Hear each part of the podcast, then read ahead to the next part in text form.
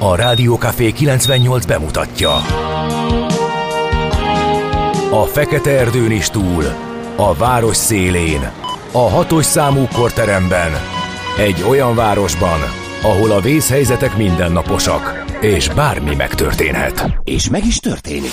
Ahol a kisbefektetők nap mint nap a tőzsdei kilengések között egyensúlyoznak. Egy eséssel már is megtörténhet a baj. Segítség! Csak négy doktoron múlik a biztos felépülés. Doktor urakat várják a négyes műtőben. Egy fáradt, de mindenre elszánt és profi csapat vigyáz az egészségre minden reggel. És kik ezek a kitartó szamaritánusok? Négy orvos, egy módszer és egy bögre kávé. Ács Gábor, Gede Balázs, Kantor Endre és Mihálovics András. A főorvosi szobából pedig Profit professzor adja a helyes diagnózist. Humor, emberi sorsok, közönséges balesetek és profi megoldások. Néha sürgősségi, néha félig zárt osztály. A Gazdasági Muppet Show minden hétköznap reggel. Te is figyelj! Neked is írjuk a receptet! De miért? Ha nincs pénzed azért, ha megvan, akkor pedig azért. Millás reggeli. Egy kis kanállal minden reggel, és minden rendben lesz. A Millás reggeli főtámogatója a Schiller Flotta Kft. Schiller Flotta is rendtakár. A mobilitási megoldások szakértője a Schiller Autó tagja. Autók szeretettel. Jó reggelt kívánok, én már nem bírom ki, hogy az autók szeretettel, meg minden benne legyen ebbe a műsorban. Annyi dolgunk van ma, hogy így, nagyon kitömtem az adásmenetet. Nagyon pöröksz, nagyon pöröksz. Uh, Mács Gábor amsterdami emberünk visszajött, és akkor a kankalin sötétben virágzik. Üzenem mindazoknak, akik erre a pillanatra vártak, úgyhogy lehet jönni az ajándékokkal, amit nektek kül, vagy hozott Amsterdamból. Nem vagyok az ajándékozós típus, sajnálom. Nem, meg úgy látom, hogy a nevezetességeket se próbáltad ki, bár mindenkire máshogy hatnak azok a nehez, Na most nevezetességek. akkor kérem szépen, rohanok haza, hogy ne nektek kelljen állni a sarat, és lemondok bizonyos dolgokról, mert... Miről, mondat, miről mondtál hát Például te? a te általad kritizált nevezetességnézésről, hidd el, hogy tudtam volna ott csinálni, de, de futottam, hogy itt lehessek veled, hogy ne Nagyon kelljen jó. nektek állni egész héten a sarat. Majd az adás de végén megmondjuk ennek a mérleget. Ez se jó, ez se jó. Hazajön, az a baj. Kimarad, hazajön, nem Igen. néz nevezetességet. Az a baj, ha meg ott marad és nézi a nevezetességet, az a baj. Igen. Hát nem tudok rajtad kiigazodni, kolléga. Most nem akkor melyik ez. legyen? Nem is baj ez, hidd el nekem. A Millás reggeli szól a Rádió Café 98.0, mielőtt elfelejtjük ezt közölni. 2023. június másodika van. A két műsorvezető közül az egyiket már bemutattuk Ács Gábor, de kikövetelem, hát hogy a másikat is... meg nem kell Igen. bemutatni, mert adja magát, hogy ő nem lehet más, csak és kizárólag Mihálovics András. Igen, mert egész héten én vagyok. Isten értesse az Anita és a Kármen nevű hallgatóinkat nevük napja alkalmából. Véletlenül sem kötegedésképpen, de azért a 75 ot én nem nevezném egésznek. Felfelé kerekítünk. Háromnegyed a négy alkalomból három, az, az egésztől még úgy matematikai értelemben is kicsit messze Nem, látszik. 75 százaléktól felfelé kerekítünk.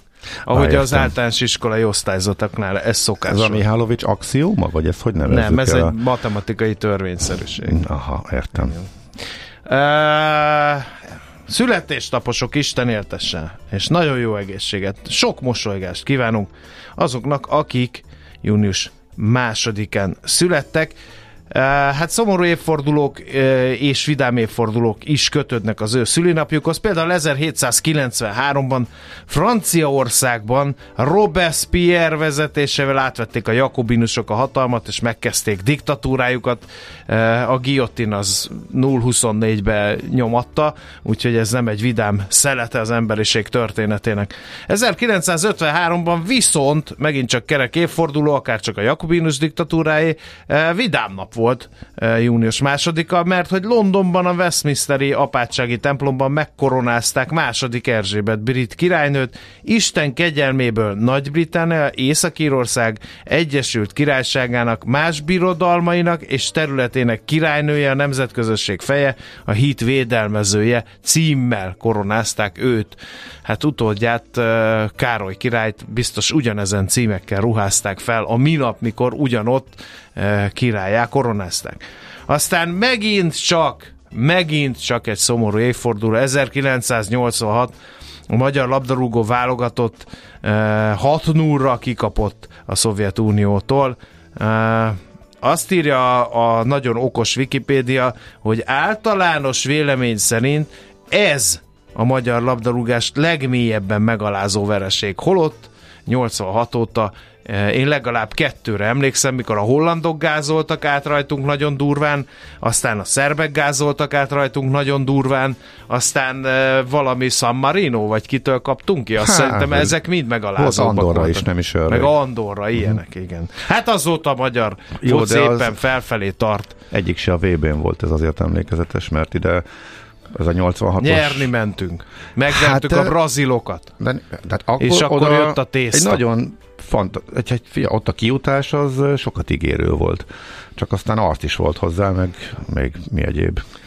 Igen. Aztán megint egy vidám évforduló 1991-ből Ács Gábor a mai napig eh, zárt körben eh, óriási eh, ünneplés tart, mert hogy június másodikán ebben az évben forgalomba állt az első Intercity Express vonat, Miskolc és Budapest között közlekedett az első. Azóta gyakorlatilag fogalommá vált nem csak az Ácsnál, hanem a vasutat használó utazó közönség körében az Intercity. Ez most rosszkor ért ez az év- évforduló. A tegnapi élmény. Mi történt? Lemaradtál az Intercity-ről? Nem, csak mindenemen csöpögött az izzadság, vagy eh, még Na jó, hát nincs. Tehát örüljünk, hogy elvitt A-ból B-be, ne legyen itt kívánság műsor. Amikor az út vége felé a légkondicionálást megoldotta úgy a kalauz, hogy eljött és végnyitogatta az ablakot, mikor már mindenki hőgutát kapott, akkor elgondolkodtam, hogy mennyire szeretek én továbbra is a magyar Intercity-ken menni, pedig Oho. még nem is volt igazából annyira meleg. Azt gondoltam, hogy ezt azért már megugrottuk. Oho. Nemrég volt hír, hogy kivonták az első de nem vagonokat. morgos szerda van, hanem optimista péntek, úgyhogy a, ezt a hírt is formáld úgy, hogy optimista péntek legyen. Fantasztikus munkaerők, munkaerők Na, mozognak ugye? a Na, megy mávnál, tehát az apró és törvényszerű technikai nehézségeket rendkívüli kreativitással sikerült megoldani úgy, hogy a hőérzetet azon nyomban sikerült a 43-as tartományból 32-ig ö, csökkenteni, az amúgy pontosan és induló és teljesen pontosan érkező kiváló szolgáltatás nyújtó Intercity szerelvényen Debrecen és Budapest között. Megfelel? Igen, tökéletes showman vagy. Megtanultad a szakmát rendesen. Nagyon szépen köszönöm. Nézzük a születésnaposokat. 1740-ből de Sade Márki, francia író és filozófus, remek. Az egyik kedvenc gondolkodom egyébként tanulmányoztam életét és munkásságát, miközben a technikai személyzet sziloplasztal éppen visszaragasztja az egyik kis, milyen, minek hívják ezt? Nem jut eszembe. Hát gondolod, Öregszem. én és az építőipar. Hát, Hát mi az, a, ami az ablak alatt van? Párkány. Visszaragasztják azt a még párkány. ismerem, azt Na. hittem valami szakkifejezés. Jó. Uh, 1904-ben született Johnny Weissmuller, Erdélyben született, de német származású volt. Hát uh, ugye először versenyúszóként uh, rengeteg rekord fűződik a nevéhez, de aztán Tarzan megformálójaként lett igazán uh, híres. Uh, ő, hát lehet azt feledni, Csita, Ungaba, meg Timba, Ungaba, ezek, ezek uh, már ha jól ejtem a szó a hélit, vagy nem tudom milyen nyelven beszélt Johnny Weissmuller Tarzanként, és mindig tökéletesen fésült és minkelt dzsénekkel rohangált a, a dzsungelbe, emlékszem, így fekete-fehérben nagyon, nagyon jó volt. Aztán Böszörményi Géza, magyar filmrendező, forgatókönyvíró is ezen a napon született, csak éppen 1924-ben. Aztán itt van Charlie Watts, angol zenész, a Rolling Stones dobosa, 1941-ben született, sajnos 2020 óta már nincs velünk Charlie Watts, és végül, de nem utolsó sorban, meg kell emlékeznünk Koltai Gergely születésnapjáról, ő Kossuth Díjas magyar zenész, zeneszerző, dalszövegíró. Jöhet egy jó Franz Ferdinand? Én nem ezt a dalt választottam volna, de természetesen Hát, mindig de én örülök. meg mindig ezt, mindig hát én- örülök neki, hogyha nyomunk Franz Ferdinándot. Jó, Így. akkor nyomjunk egy Franz Ferdinandot. Ha eltörted a lábad két helyen, akkor többet nem menj arra a két helyre. Millás reggeli. Na nézzük, mit ír a magyar sajtó ma reggel. Itt van például a népszava, amely arról szól, hogy két későbbi témánkat is kiemeli a lap. Az üzletláncok és a nagyobb kiskereskedelmi üzletek tegnaptól kék táblákon hirdetik a kormány legújabb infláció ellenes intézkedéseit. 20 termék kategóriában egy-egy terméket legalább 10%-kal olcsóbban kínálnak, mint a megelőző napban. A részletekről majd Raskó György agrárközgazdászt kérdezzük, hogy ez most nekünk vásárlóknak talán jó de hogy az élelmiszeriparnak, meg a termelőknek jó-e, meg az üzletláncoknak jó-e, ezt majd végigbeszéljük vele. Ugyancsak végigbeszéljük, de Madár Istvánnal a mai adásban, hogy július 1-től az eddigi 15%-os személyi jövedelemadó helyett, vagy mellett 13%-os szocót, azaz szociális hozzájárulási adót kell fizetni a lakosságnak. A bankbetétekben, fizetési számlákon tartott megtakarításokon keletkezett kamat jövedelem utána szerda éjjel döntött így a kormány, hogy miért miért döntött így, meg ennek milyen hatásai lesznek, erről fogunk Madár kollégával beszélgetni. Nálad mi van, apa? Igen, ez a téma, és portfólió, a kötelező állampapír választást elemezgetik. 1500 milliárd forint az, ami a portfólió számítása szerint kötvényben, de nem magyar államkötvényben tartanak az alapok. Azt viszont nehéz megbecsülni, hogy ebből mennyi lehet a különböző kötvény alap típusokban, tehát a kötvény, a részvény, illetve a, a vegyes alapokban. A kérdés az, hogy ezt az augusztus 1-től élő szabályt, vagy ennek, ennek hogy fognak megfelelni. Hát nagy Márton azt mondta egy a tegnapi háttérbeszélgetésen, hogy 1800 milliárd forintnyi többlet kereslet jelenhet meg az intézményi oldalról az állampapírpiacon, ebből 500 milliárd a befektetési alapok oldaláról. Szóval úgy néz ki, hogy amit most látunk, az első negyed év végén azt mondja 3000 milliárd volt készpénzben és befektetési jegyben is nagyjából, tehát közelítően kicsit kevesebb kötvényekben és még kevesebb nem pénzügyi eszközökben, úgyhogy ezekből próbálnak akkor minél nagyobbat átcsoportosítani. A kötvénybefektetések csak a harmadikok, ugye ez a bizonyos 2700 milliárd, Úgyhogy igen. igen. Na majd erről is beszélünk. E, igen, so, hogy sok ez, még a ez a tengernyi lóvé, ez, mennyi, ez és, mi lenne? És, és hogyan meg igen. arról is, ami talán legkevésbé ment át a tegnapi intézkedések közül, hogy a bankokat Küldenek pedig úgy levele. kényszerítik bele. Igen. Ja, hát a levél az, az, a, is, az, az, elég, az elég szépen átment, amikor jön a levél, kedves ügyfelünk.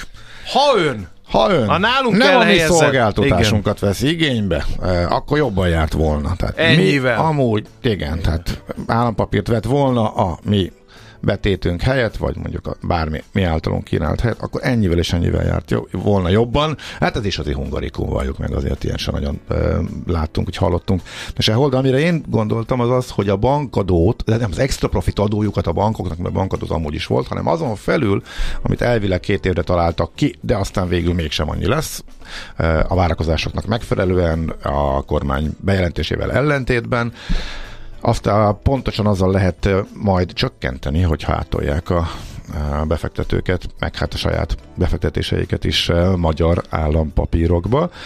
Úgyhogy ez is egy érdekes Igen. vonulat. Úgyhogy erről majd visszatérünk akkor részletesen. Uh, aztán a g7.hu ma reggeli anyaga, ha jól láttam, igen, az arról szól, hogy egyre gyorsuló ütemben gazdagodik a miniszterelnök családja. Még 10-15 évvel ezelőtt a családtagok legfeljebb néhány 10 millió forintnyi céges jövedelemre tettek szert. Mostanában rendre évi 2-3 milliárd forint bevételük van ilyen forrásból.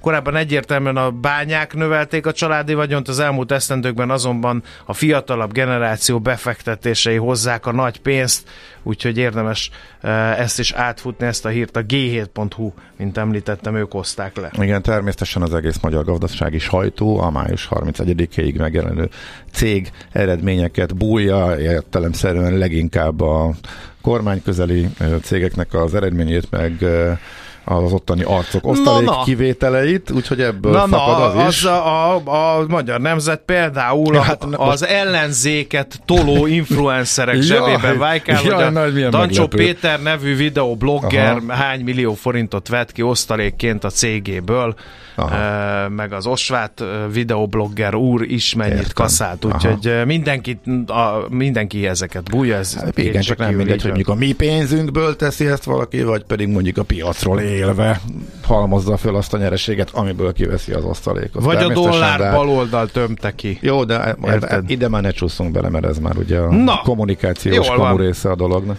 Akkor ez volt már a lapszemre, remélem szeretettel fogadtátok, és egy megható üzenettel kötnénk át a következő zeneszámra. Uh-huh. Drága Bíborka, Isten éltessen 12. születésnapod alkalmából.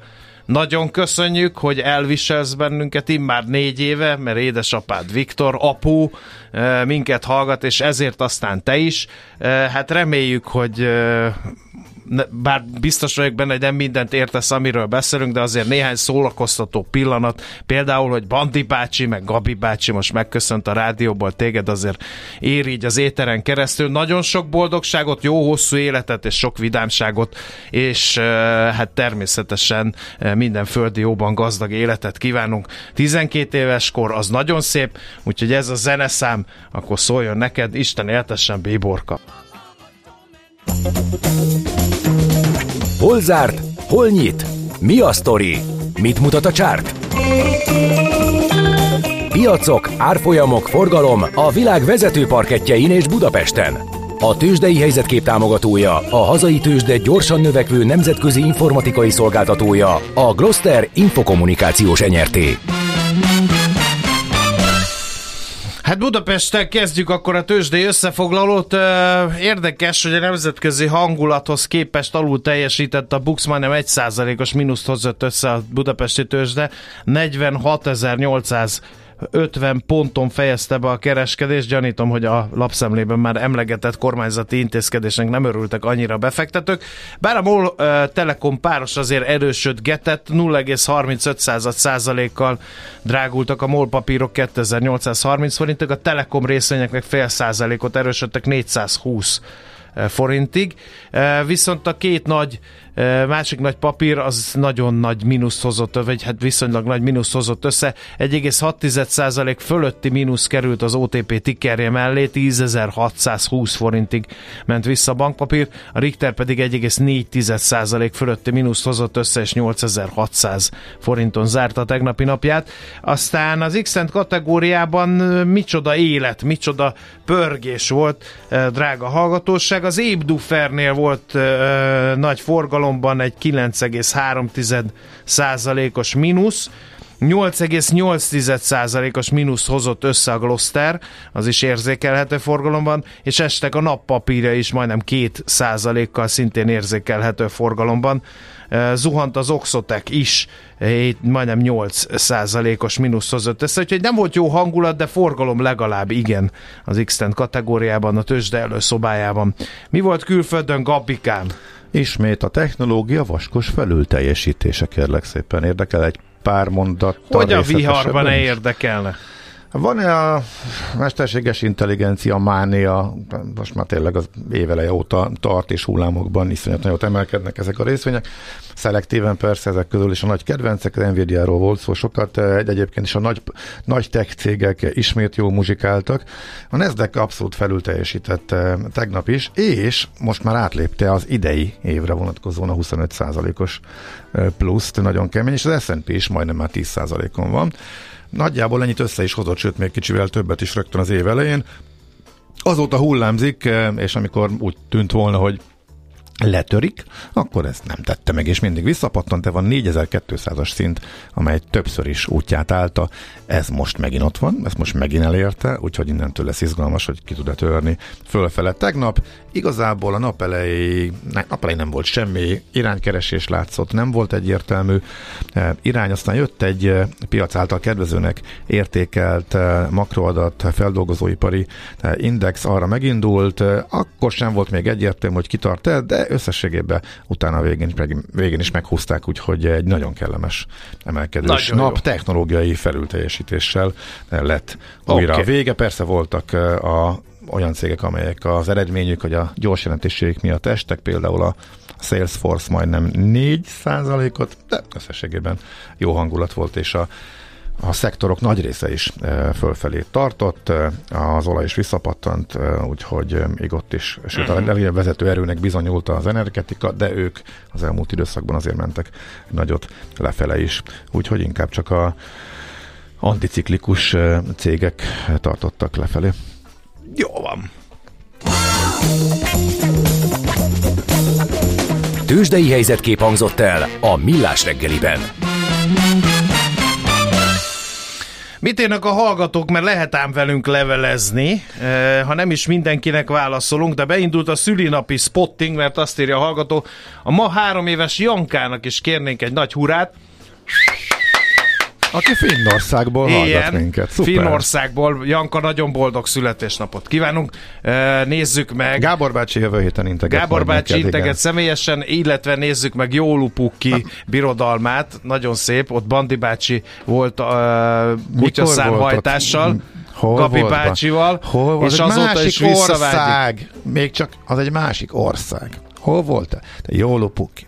Rovaniemiben lakik. A sarkörön. Tehát közelebb van hozzá, mint én. Bandi bácsi meg Svédországban Na, na, volt. a svéd, vagy- féd, onnan vagy, svéd, finn, norvég határnál voltunk, 300 kilométerre uh, az északi sarkörtől. Bejött Schmidt Andi, Nem bemászott tudom, az bossz- asztal alá, bosszút állt és Ács Gábor amit- félreértette, rossz hallott, és Nem, azt nem, kicsit kihúzta Ja, a kihúzta. fülese, fülesemet, és meglepett. Lehet ez a, ez a sok-sok ellened elkövetett merényletnek Azonnal a- visszadugtam. Vissza, igen, de azért meglepni meglepett, a bosszú volt. Na, De nem jó esetre. helyre dugdosod a füleseit. Na hát szóval, ez az. Svédországba járt a Bandi bácsi, Finnországról még nem is hallott, ezt tegyük tisztába. Ezt De dolgot, hallottam, vízimentő is voltam másodállásban. nem. Igen. Ott. Mondjuk viszonylag kevesen voltak a strandon, de én azért örködtem. Na mi van veled, Andikám? Minden jó. Nagyon Ahogy régen tudod, találkoztunk, azt hittem már, hogy nem direkt kerülsz, Vagyok én, vagyok én, csak te mindig máskor vagy. Mindig másra, mut- egymásra mutogatunk, azért nem találkozunk. Ne beszéljünk egyszerre, írja a hallgató, és kevesebb nyökögésre is szükség lenne. Teljesen egy igaza van. András, neked szól. Öm. A nyökögés nekem is, a beleszólás az kimondottan Öm. Mihálovics jellegzetesség. Um, Értjük. Ezért most nyököksz is egy Igen, kicsit. azért mondom ezt, mert hogy azt, e, akkor áruljunk el kulisszatitkot, azért e, élő egyenes adásba gyorsan átfutni sajtótermékeket, meg átkötni a gizikéről, a gőzekéről, az nem olyan egyszerű. Mi nem késleltetett élőt tolunk, mint a többi rádió e, csatorna, vagy azoknak a jó része, úgyhogy ezért fordulnak elő ilyen dolgok. Kéretik elnézni. Janka mindenkünk. Eszpóban lakik. Jaj, de én is ott laktam annak idején, mikor Finnországban töltöttem egy kis időt, úgyhogy De Turku a főváros. Földim. Neked Turku. Nekem Igen. az. Nagyon jó vár van ott. És magyar idegenvezető végigvezetett, és az összes finn királyt elmondta. Uh-huh. Az tök szép. Igen. Na nézzük akkor, milyen híreket hozott nekünk ma reggel ez a jány.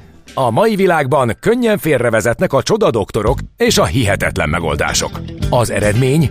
Hája pocim marad, a fej még mindig tar, a profit meg az ablakban. De már is segítenek a legjobb orvosok. Doktor megelégedés, doktor higgadság, doktor vidámság és doktor nyugalom. Doktor úr, ennek össze-visszaver a GDP-je, a pulcosa meg egy csökkenő gyertya. Két végéről égette. Ezt visszakalapáljuk, és olyan hozamgörbénk lesz, amilyet még dr. Alonso Mózdi sem látott.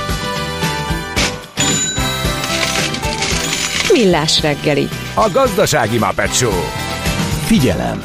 Fogyasztása függőséget okoz. A Millás reggeli főtámogatója a Schiller Flotta Kft. Schiller Flotta is rendtakár. A mobilitási megoldások szakértője a Schiller Autó tagja. Autók szeretettel.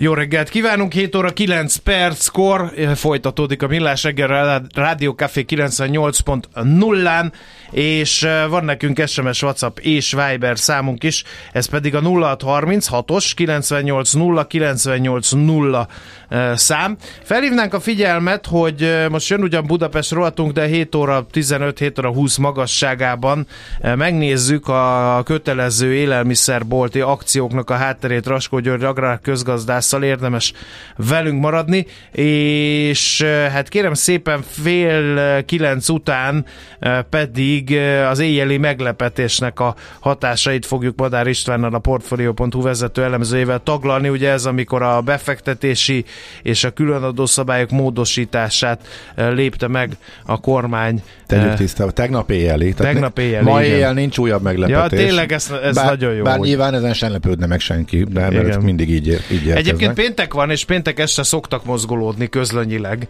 eh, a hatalmasok, úgyhogy eh, nem lehet kizárni valóban ezt, amit mondasz. Egyre nagyobb buborékban élünk, de milyen szép és színes ez a buborék. Budapest, Budapest, te csodás! Hírek, információk, események, érdekességek a fővárosból és környékéről.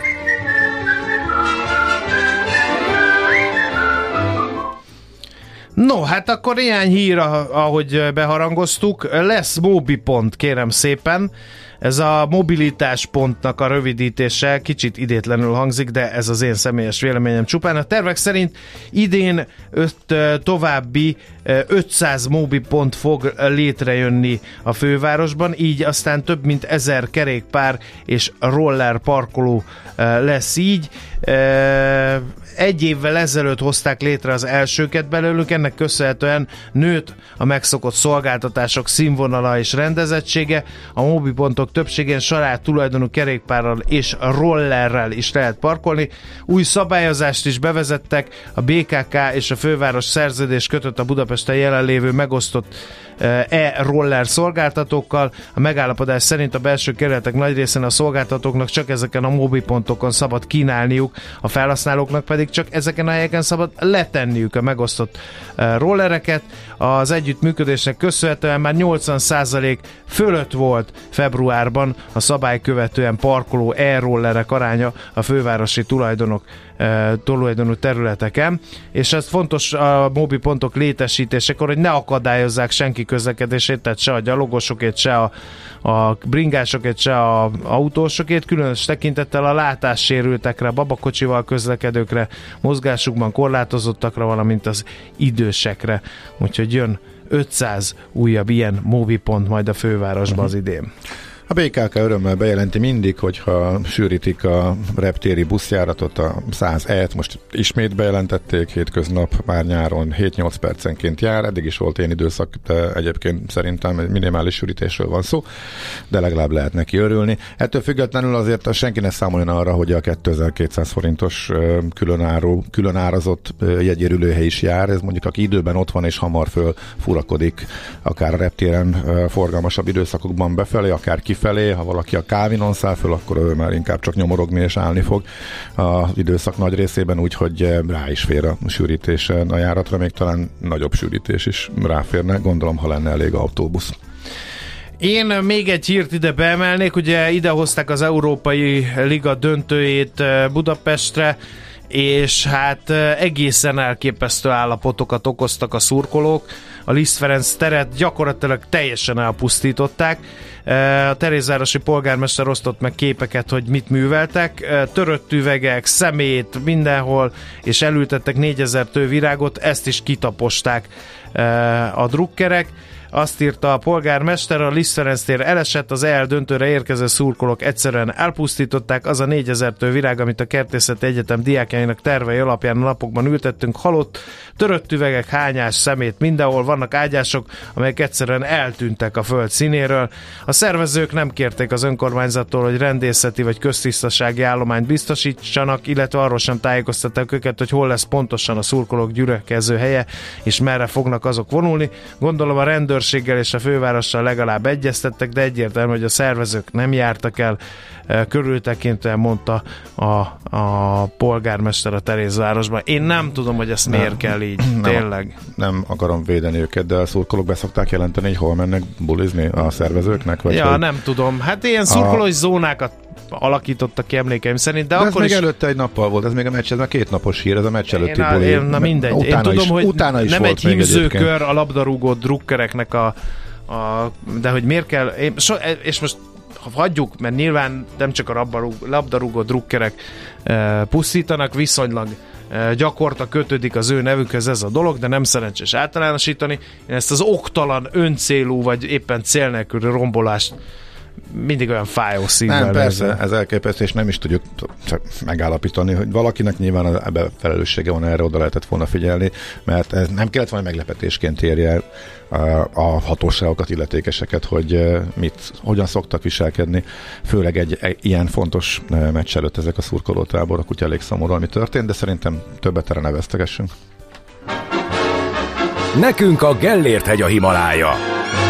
A Millás reggeli fővárosi és agglomerációs infóbuborékja hangzott el. Mindjárt becsöngetnek? Addig is egy kis útravaló? Napközi a Millás reggeliben. Helyzetjelentés az emberiségről.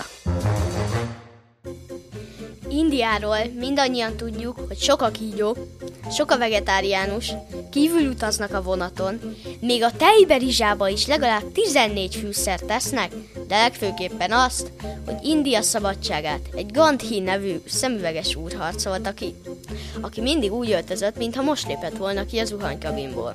Nem öltözött mindig úgy. Memo. Ma. Hat. Ma. Ugyanis Gandhi Angliában tanult jogot, a világ nyolcadik legjobb egyetemén, a University College of Londonon.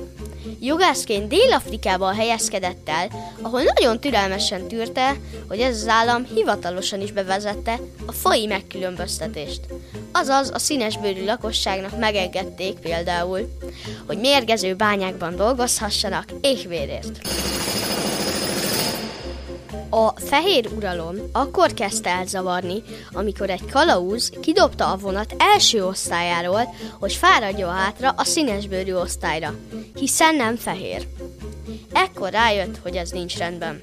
Bepipult, hazament, gondolom zuhanyzott egyet, aztán addig ellenállt, hogy végül az angolok száz év után kivonultak Indiából. Én azért az angolok helyében jobban odafigyelnék a felvételén, ugyanis jelenleg az angol miniszterelnök indiai származású. De ő nem törcsiben jár. Érdekes. Nem így emlékszem rá. Na de az van, hogy a kazán király megtalálta Barguzinban a Petőfi gyerekkori csontvázát. Ponni néni! Nem! Nem nagyon értek a pénzhez, de nagyon ambicioniálom. Legutóbb, mikor szányalt a piac, anyám lakásának árát bitcoinba fektettem. Utána végül is elég jól eréldegéltünk a dácsiában, a mama sem pampok, csak a gyerekeim álmukba üresbe teszik a sebváltót, és nem tudjuk, hol ébredünk. De mióta egyszer meghallottam a napközit a millásban, és újra hasít a bitcoin, megtanultam mi az a stékelés, rendszeresen swapolok, és csak néha dőlök be mindenféle shitcoinoknak. Napközi. Minden hétköznap 15-15-kor. Vagy ahogy az ördögiroly mondja. 50-50. Az egészséget megőrzése az egyik legjobb befektetés. Semmi mással nem érhet ekkora hozamot. Millás reggeli. A június 1 elindult a kötelező akciózás a boltokban. Ennek lényege, hogy 20 különböző termékcsoportban mindegyikben minimum egy terméket heti rendszerességgel olcsóbban kell adniuk az üzleteknek. 20 termékkategóriát jelöltek ki, egy-egy szabadon választott terméket kell leakciózniuk. Vegyük végig, hogy ez kinek jó, vagy kinek kevésbé jó ez az intézkedés. A vonal túlsó végén Raskó György agrár közgazdász. Jó reggelt kívánunk, szervusz! Jó, Ja, szervusz, jó reggelt kívánok! Uh, hát először is első pillantásra a levegőbe csak csap ökölle beszorított kézzel a fogyasztó, hogy ez az. Hát én akkor olcsóbban kapom az amúgy elég sokba kerülő élelmiszert. Kezdjük tehát innen egy fogyasztónak, ez egyértelműen és minden kétséget kizáróan jó, hogy a kormány előírta a boltoknak, hogy már pedig tessék akciózni? Hát a fogyasztónak biztosan jó minden akció, és láthatóan a magyar fogyasztó akcióérzékeny, bogarázta a különböző ilyen reklám újságokat, most ráadásul, ha fölmegy a gazdasági versenyhivatal honlapjára, akkor ott láthatja a pillanatnyi helyzetet, melyik üzletlánc a 20 termékcsoporton belül melyik termékre hirdette meg a kormány által előírt akciót, tehát tud tájékozódni, ráadásul össze is tudja hasonlítani az árakat, hogy melyik láncnál melyik akciós termék mennyivel olcsóbb, és az fog számára kiderülni, hogy a diszkontok mindenkit vernek, most már lassan a, a spárt is ide sorolhatjuk, tehát ez a négy üzletlánc, a Lidl, Aldi, Pennymarkt és a Spár nagyon hasonló árakkal dolgozik, és hát azok a szereplők, akik nem érintettek ebben az akciódásban, bizony kárvalótjai lesznek a dolognak, hiszen azt az érzetet közvetíti a kormány ezzel az intézkedéssel, hogy az ő utasítására még eddiginél is nagyobb mértékű akciózások történnek egyes boltokban, és hát a lakosság, a nagyon is árérzékeny fogyasztó nyilvánvaló ezeket a boltokat fogja választani bevásárlás uh-huh. Na, tehát akkor a kereskedőket szelektáltan érinti jól vagy rosszul, a diszkont láncok köszönik szépen jól vannak, egyébként kijött a kereskedelmi rangsor, és mit ad Isten eh, diszkont láncok szerepelnek az élén eh, derék növekedéssel, de a, a, azokat, akiket meg nem köteleznek, például a magántulajdonú eh, egy-két bolttal bíró kereskedelmi vállalkozások, azoknak ez most egy ökölcsapás, mert elpártolnak tőlük a fogyasztók, hiszen Akkor fogalmazunk így, kormányzati reklámot csináltak ezeknek a diszkontláncoknak? Egyértelmű, egyértelműen kormányzati reklám, ingyen reklám ráadásul, hiszen nem kerül az akciózás semmibe, ugyanis ennél jóval nagyobb termék számra történik hetente akciózás. Van olyan lánc, ahol 3-400 terméket is akcióznak, ugye csütörtök reggeltől szerda estig, és hát abból ez a 20 termék ez nem, ott nem szoroz, hanem a reklámértéke okán még inkább bevonza a vásárlót abba a láncba, vagyis árrést növelő lépésről van valójában szó, ami kormányzati nyomásra történik. A másik nagy kedvezményezett maga a kormány, hiszen politikailag el tudja adni azt, eh, hogy ezek az akciózások eh, az ő közbenlépésére történtek, miután erről hatalmas plakátokba tudósítani kell, tájékoztatni kell a lakosságot, a fogyasztót. Azt gondolom, hogy ez egy ügyes uh, húzás volt a kormány részéről, de ami a leglényegesebb az, hogy az infláció, élelmiszer inflációt ez fogja csökkenteni, vagy nem, erről viszont azt kell, hogy mondjam, hogy teljesen semleges a dolog, tehát ettől az élelmiszerinfláció nem lesz alacsonyabb Magyarországon. Oké, okay, nézzük akkor, és lépjünk egy kicsit hátra, mert hogy oké, okay, hogy a boltok meg a fogyasztók ilyen hatása, de hát a boltokat valakinek el kell látni áruval.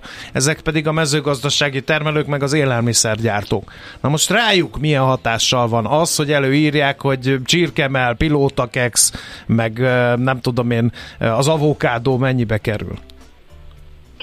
Hát egyértelmű, hogy az első körben, tehát a maga az ársapka rendelet e, is azt eredményezte, hogy a kiskereskedelem jelentős mértékben viselte az akciózás és a árbefagyasztás következményeit, vagyis azt, hogy beszerzési árak nagyobb mértékben nőttek, mint a fogyasztói árak, ezt KSH igazolja nagyjából 400 milliárd forint az a eh, teher, ami, amit eddig a kiskereskedők magukra vállaltak, nem önként, hanem kötelezően.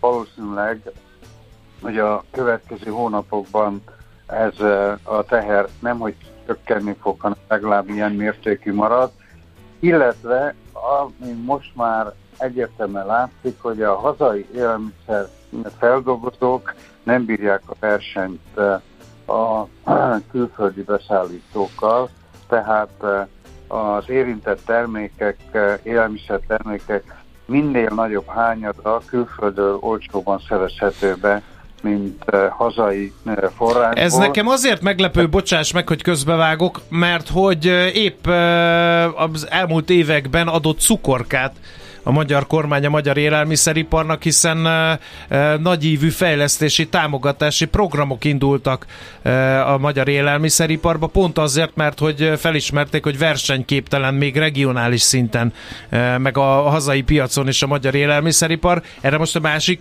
kezével a kormánynak kaptak egy marha nagy pofont? Hát valószínűleg igen. Egyelőre ezek a fejlesztések még csak papíron vannak meg, pályázatok formájában, még az eredmény az váratóan egy-két évvel később fog majd jelentkezni, de hogy konkrétumokat is mondjak, a csirkemel a április hónapban, amit hazai láncok, független boltok értékesítettek, annak már közel 50%-a importból származott, és nem pedig hazai feldolgozó tehát hazai élelmiszer feldolgozó üzemből, ami azért megdöbbentően magas adat, és hát nyilvánvaló, hogy más érintett termékek, étolajtól kezdve liszt, cukor, sorolhatnak tovább, szintén jóval nagyobb hányadban import eredetű, mint mondjuk volt két-három évvel ezelőtt, vagyis a hazai élelmiszeripar belföldi eladási volumene az egyértelműen csökkenő, és a trend is csökkenő, hiszen a élelmiszer kereskedelemben a volumen index a tavalyi áprilishoz képest már ugye több mint 10%-ot csökkenés mutat. Tehát ez tovább fog folytatódni a következő hónapokban, és hát a, a, ez az élelmiszeripar azon szeletének amely csak belföldre tud termelni, tehát nincsenek exportpiacai, azoknak ez óriási csapás, és ha megnézzük a mérleg adatokat, amelyek most megjelentek a élelmiszer feldolgozó vállalkozásokról, hát nagyon sötét képet mutatnak, például a húsiparban olyan elképesztő veszteség van, a pápai húsnak több mint 4 milliárd forint a e, tavalyi vesztesége, nehezen hihető, hogy e, a, ezek e, az élelmiszer feldolgozók e, ezt az éles e, versenyt sokáig bírnak, tehát valami konszolidáció fog történni, mert ekkora veszteséget finanszírozni, ilyen magas forgalmat. Igen. nem nagyon, nem nagyon jön ki a matek, így van. Az utolsó kérdés, nagyon elszaladt az időnk, az alapanyag termelésre, mint a magyar mezőgazdasági eh, termékeknek a termelésére hathat-e ez a lépés bármilyen módon? Én azt gondolom, hogy nem. A, ennél pontosabban e, vannak súlyok, amelyek, vagy hatások, amelyek sokkal jelentősebbek. Például az az hihetetlen árzuhanás, ami az alapanyag termelőknél a piaci árakban megfigyelhető, akár a gabonafélék, akár a növényi olajos magvak árszintje olyan mértékű zuhanásban van, amire valószínűleg a szakértő, ágazati szakértők számítottak, és pláne nem a termelők. Tehát nekik pillanatnyilag azt a problémát kell megoldani, hogy bár idén kedvező az időjárás kalácsos gabonatból valószínűleg rekord közeli termelés lesz Magyarországon, viszont a input költségek megemelkedése miatt egészen biztos, hogy a átlagos szinten gabonát termelő vállalkozók veszteség lesznek ebben az évben.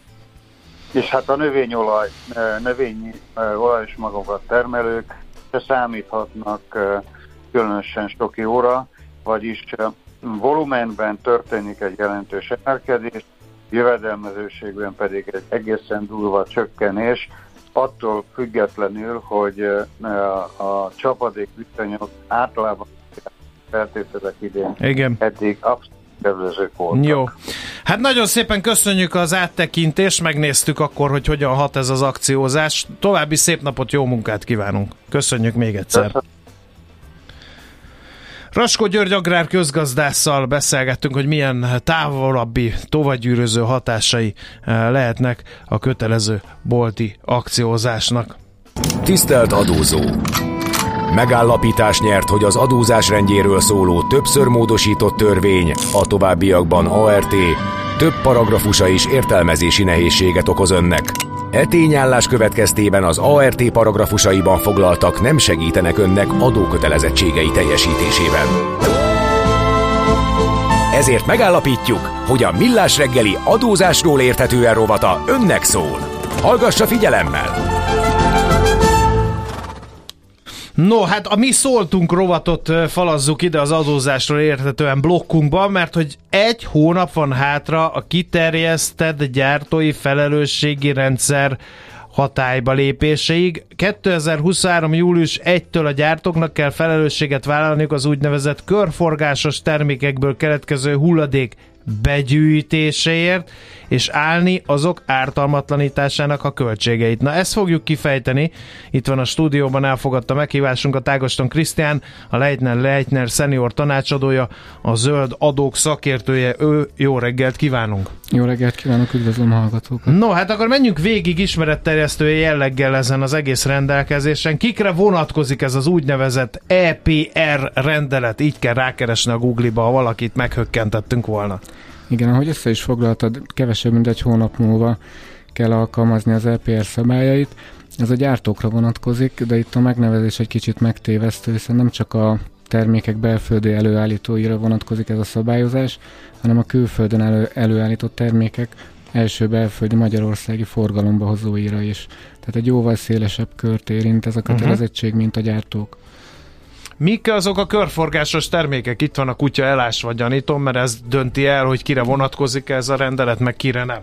Körforgásos termékeknek egy része már ismerős lehet a termékdíjszabályozásból. Ezek például a csomagolószerek, vagy az LPR megfogalmazása szerint a csomagolások, akkumulátorok, gumiabroncsok, irodai papírok, illetve reklámhordozó papírok, illetve új termékkörök is bekerültek az LPR szabályozás alá, vagy termékáramok, ahogy a jogszabály fogalmaz. Ilyenek az egyes egyszerhasználatos műanyag termékek, a textilipari termékek, fából készült bútorok, illetve elemek, lítium akkumulátorok. Na tehát ez itt, egy érdekes dolog ez az a... akkumulátor, mert hogy ugye épül egy csomó akkumulátorgyár, uh-huh. akkor ez szerint a rendelet szerint, a, amit itt gyártanak, azoknak a visszagyűjtési, ártalmatlanítási, újrahasznosítási költségeit a Magyarországra települt akkumulátorgyáraknak kell majd megoldaniuk? Nem feltétlenül. Nem Van egy úgynevezett átvállalási lehetőség. Ez kimondottan a gépjármű termékkörre vonatkozik, tehát aki mondjuk gépjárműben gyárt akkumulátort, tőle átvállalhatja a gépjármű gyártója uh-huh. az EPR kötelezettséget, és hogyha ő átvállalja, akkor már nem az akkumulátorgyártó. De ez hogy működik ez az átvállalás? Ezt be kell jelenteniük, jelezniük hivatalosan? Így van, így van, uh-huh. hatóság felé. Hatóság felé, és akkor átszáll. Aha. Most ezek az anyagok, amiket itt felsoroltunk, ezeket nem minden, nem minden esetben Magyarországon gyártják. Ugye kis nyitott gazdaság, egy csomó importtermék zubok be az országba, ha nem így gyártották ezeket a termékeket, amik érintettek ebbe a rendeletbe, akkor mi van? Akkor a termékek behozói, illetve az első magyarországi vagy belföldi forgalomba hozói lesznek a kötelezettek. Az nagyon fontos, hogy nem csak a termékekre vonatkozik ez, hiszen mondjuk ha van egy olyan termék, amit külföldről behoznak, de nem körforgásos termék, a termék csomagolása biztosan az lesz. Tehát a csomagolás után a, a behozónak, illetve az első belföldi értékesítőnek EPR kötelezettsége keretkezik majd. Uh-huh. Mi számít a forgalomba hozatalnak? Mert most megint egy kicsi jogértelmezést azért tegyünk ide, mert ugye az a, azt írja a rendelet, hogy az első hazai forgalomba hozó a felelős. Igen, a forgalomba hozatalnak számít a körforgásos termék tulajdonjogának első belföldi ingyenes vagy visszateses átruházása, a külföld, külföldi webshop általi átruházás a magyar háztartások részére, illetve egyéb személyek részére, és nagyon fontos, hogy a saját célú felhasználás is forgalomba hozatalnak minősül, tehát aki körforgásos terméket külföldről behoz a vállalkozása céljára, például beruházás, karbantartás, felújítás, illetve minden más célra, az sajnos saját célú felhasználásnak minősül, ezáltal forgalomba hozatalnak, ez az a kivétel csak, hogyha a használatot követően ebből a te- körforgásos termékből nem belföldön keletkezik a hulladék, hanem mondjuk kiviszik. Uh-huh. Ez egyébként uniós találmány, vagy pedig ez magyar találmány, már az egész rendszer, amit most bevezetésre Az kerül? LPR az uniós kötelezettségen alapul, uh-huh. viszont a termékkörök vagy a termékáramok nem teljes mértékben uniós kötelezettségből fakadnak. Vannak olyanok, amik igen, ilyenek a csomagolások, elemek, akkumulátorok, uh-huh. illetve van textilstratégia, ami alapján a textiltermékek, viszont vannak olyan termékáramok, amik magyar specialitást képeznek, például a textil, vagy a, fából készült uh-huh. bútorok, a sütőolajok, sütőzsírok, mm, ezeket vagy amiatt rakták be a, a szabályozásba, mert a hulladék ö, ö, olyan ártalmatlanítása olyan költségekkel jár, amit, amit meg kell téríteni Mhm. a, a termékek Mhm. gyártóinak. Ez csak cégekre vonatkozik, nyugtassuk meg a hallgatókat, ugye Így ez a van, rendelet? Tehát magánszemélyekre magánszemély nem. hiába vásárol akkumulátort külföldi webshopból, vagy sütőolajat a boltba, ez... Menjünk akkor végig ezeken a kötelezettségeken, mivel jár ez a Igen, ki fogja ezt ellenőrizni, mert ugye mindig mantrázom azt, hogy minden intézkedés annyit ér, amennyit betartanak belőle, tehát értelemszerűen ezt valakinek ki kell kényszeríteni, ellenőriznie kell, szankcionálni kell azokat, akik letérnek a helyes útról. Kezdeném a kötelezettségekkel, hiszen ott volt most egy határidő, május 31-e.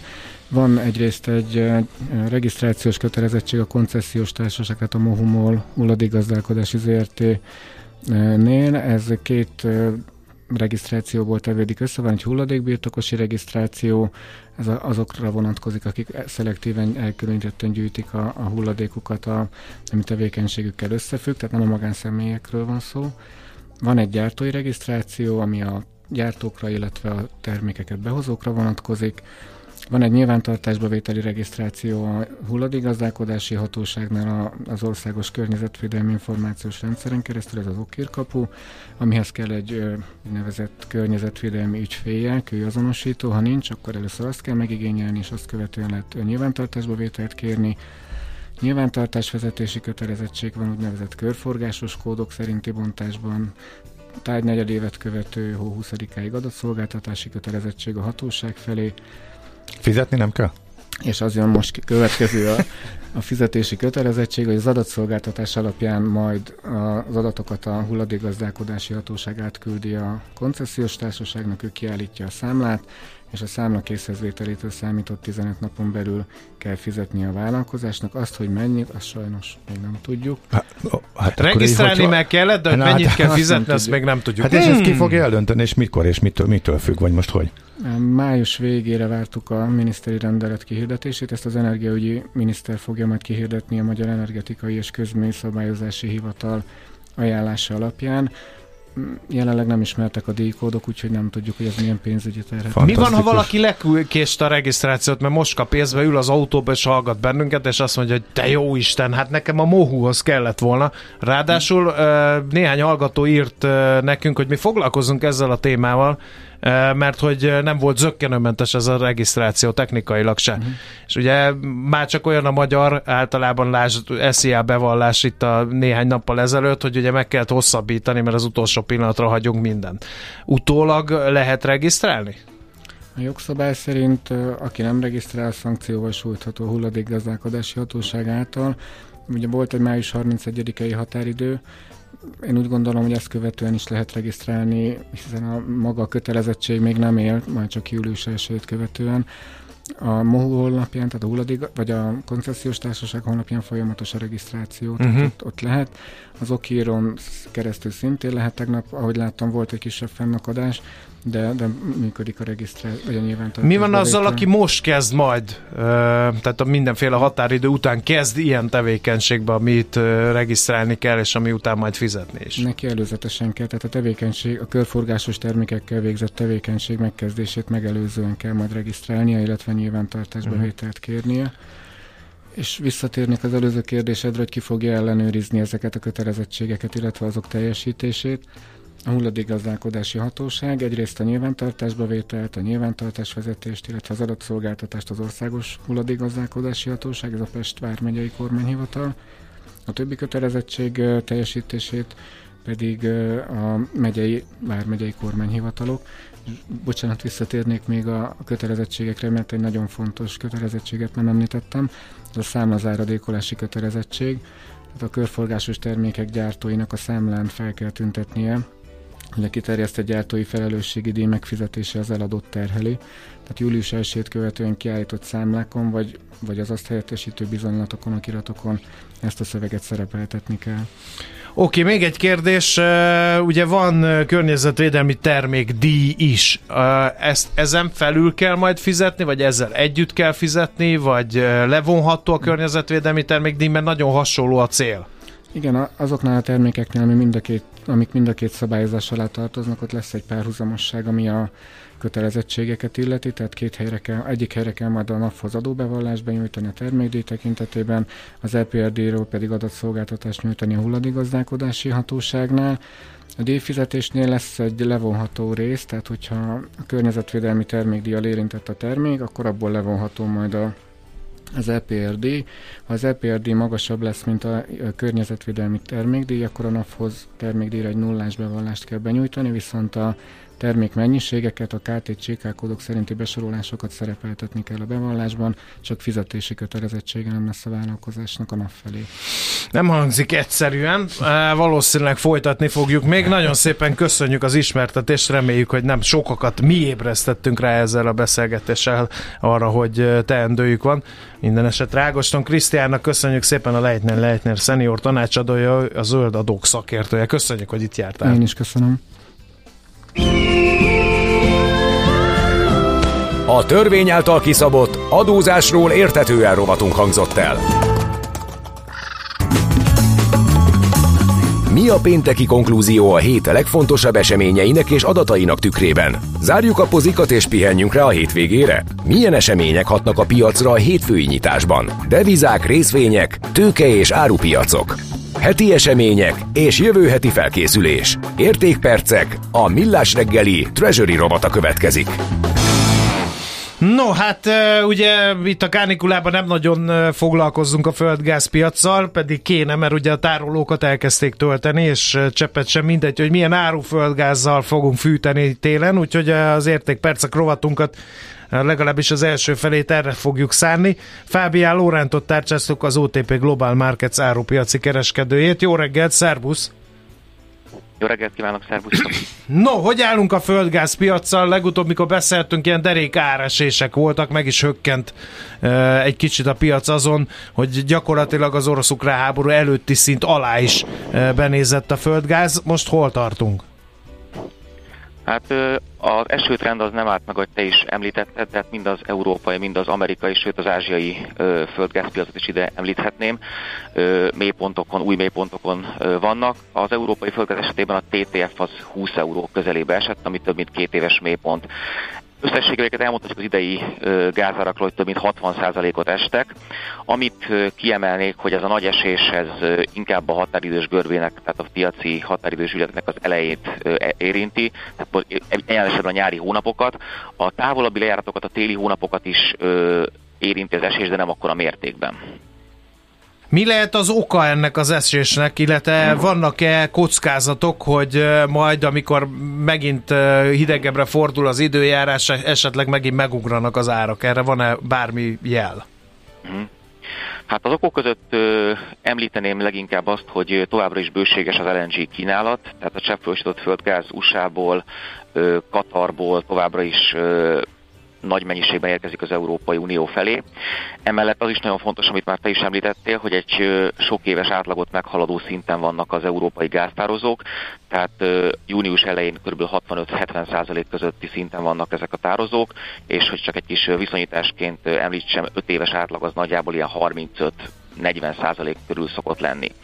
Emellett nagyon fontos, hogy egy alacsony keresletet látunk mind az iparban, mind pedig a villamosáram előállításban, annak ellenére, hogy az árak a már említett alacsony szinteken vannak.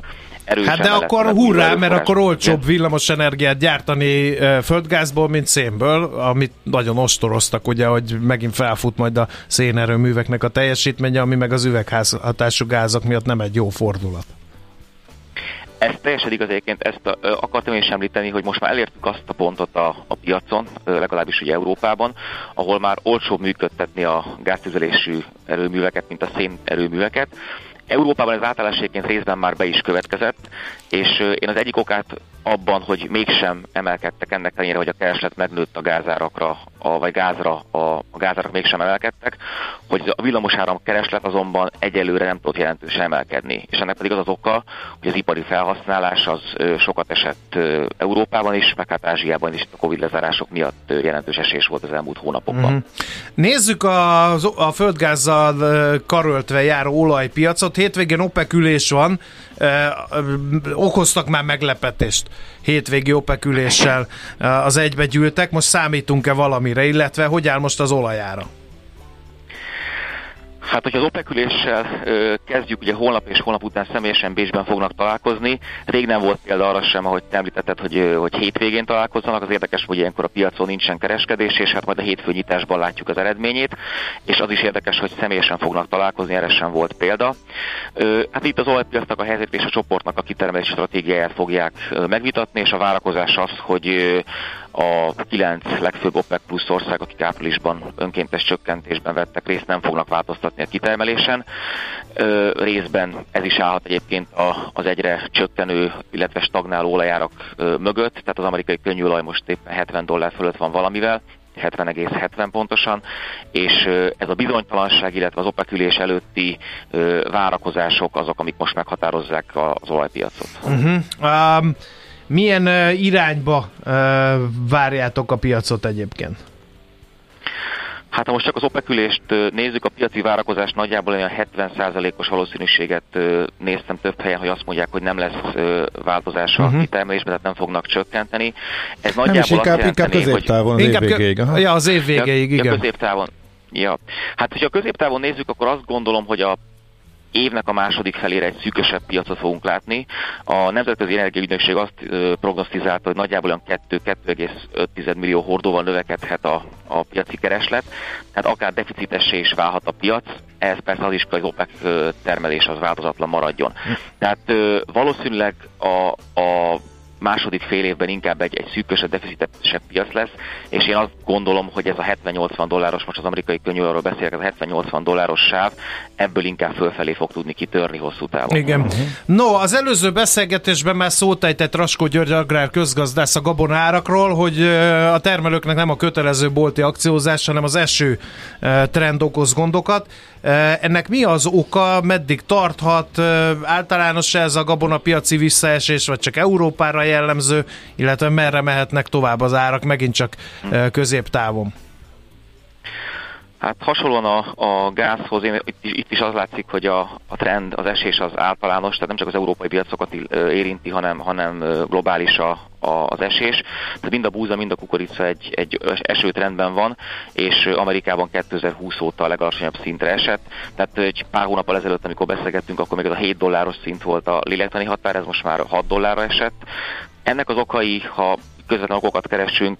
Egyrészt az, hogy az USA-ban vártnál jobban sikerült a vetés, tehát a országosnak kukoricának, búzának 90%-át el tudták vetni a vetési időszak végére.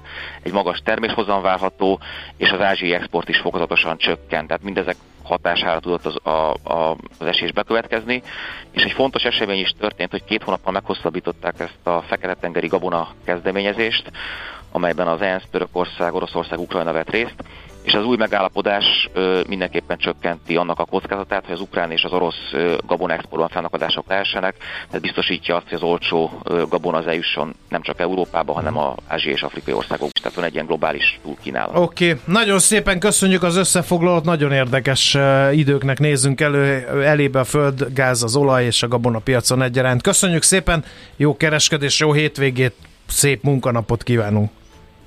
Viszont kívánom nektek is, köszönöm, szervusz! Szervusz! Fabian Lórántal az OTP Global Markets árupiaci kereskedőjével beszélgettünk.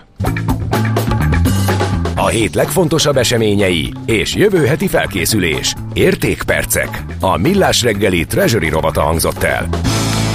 A partvonal mellett Schmidt Andi melegít, hogy híreket mondhasson, látható nagy lendülettel, úgyhogy fogadjuk, felmutatjuk a hubloton, hogy mindjárt beáll, úgyhogy hallgassátok szeretettel.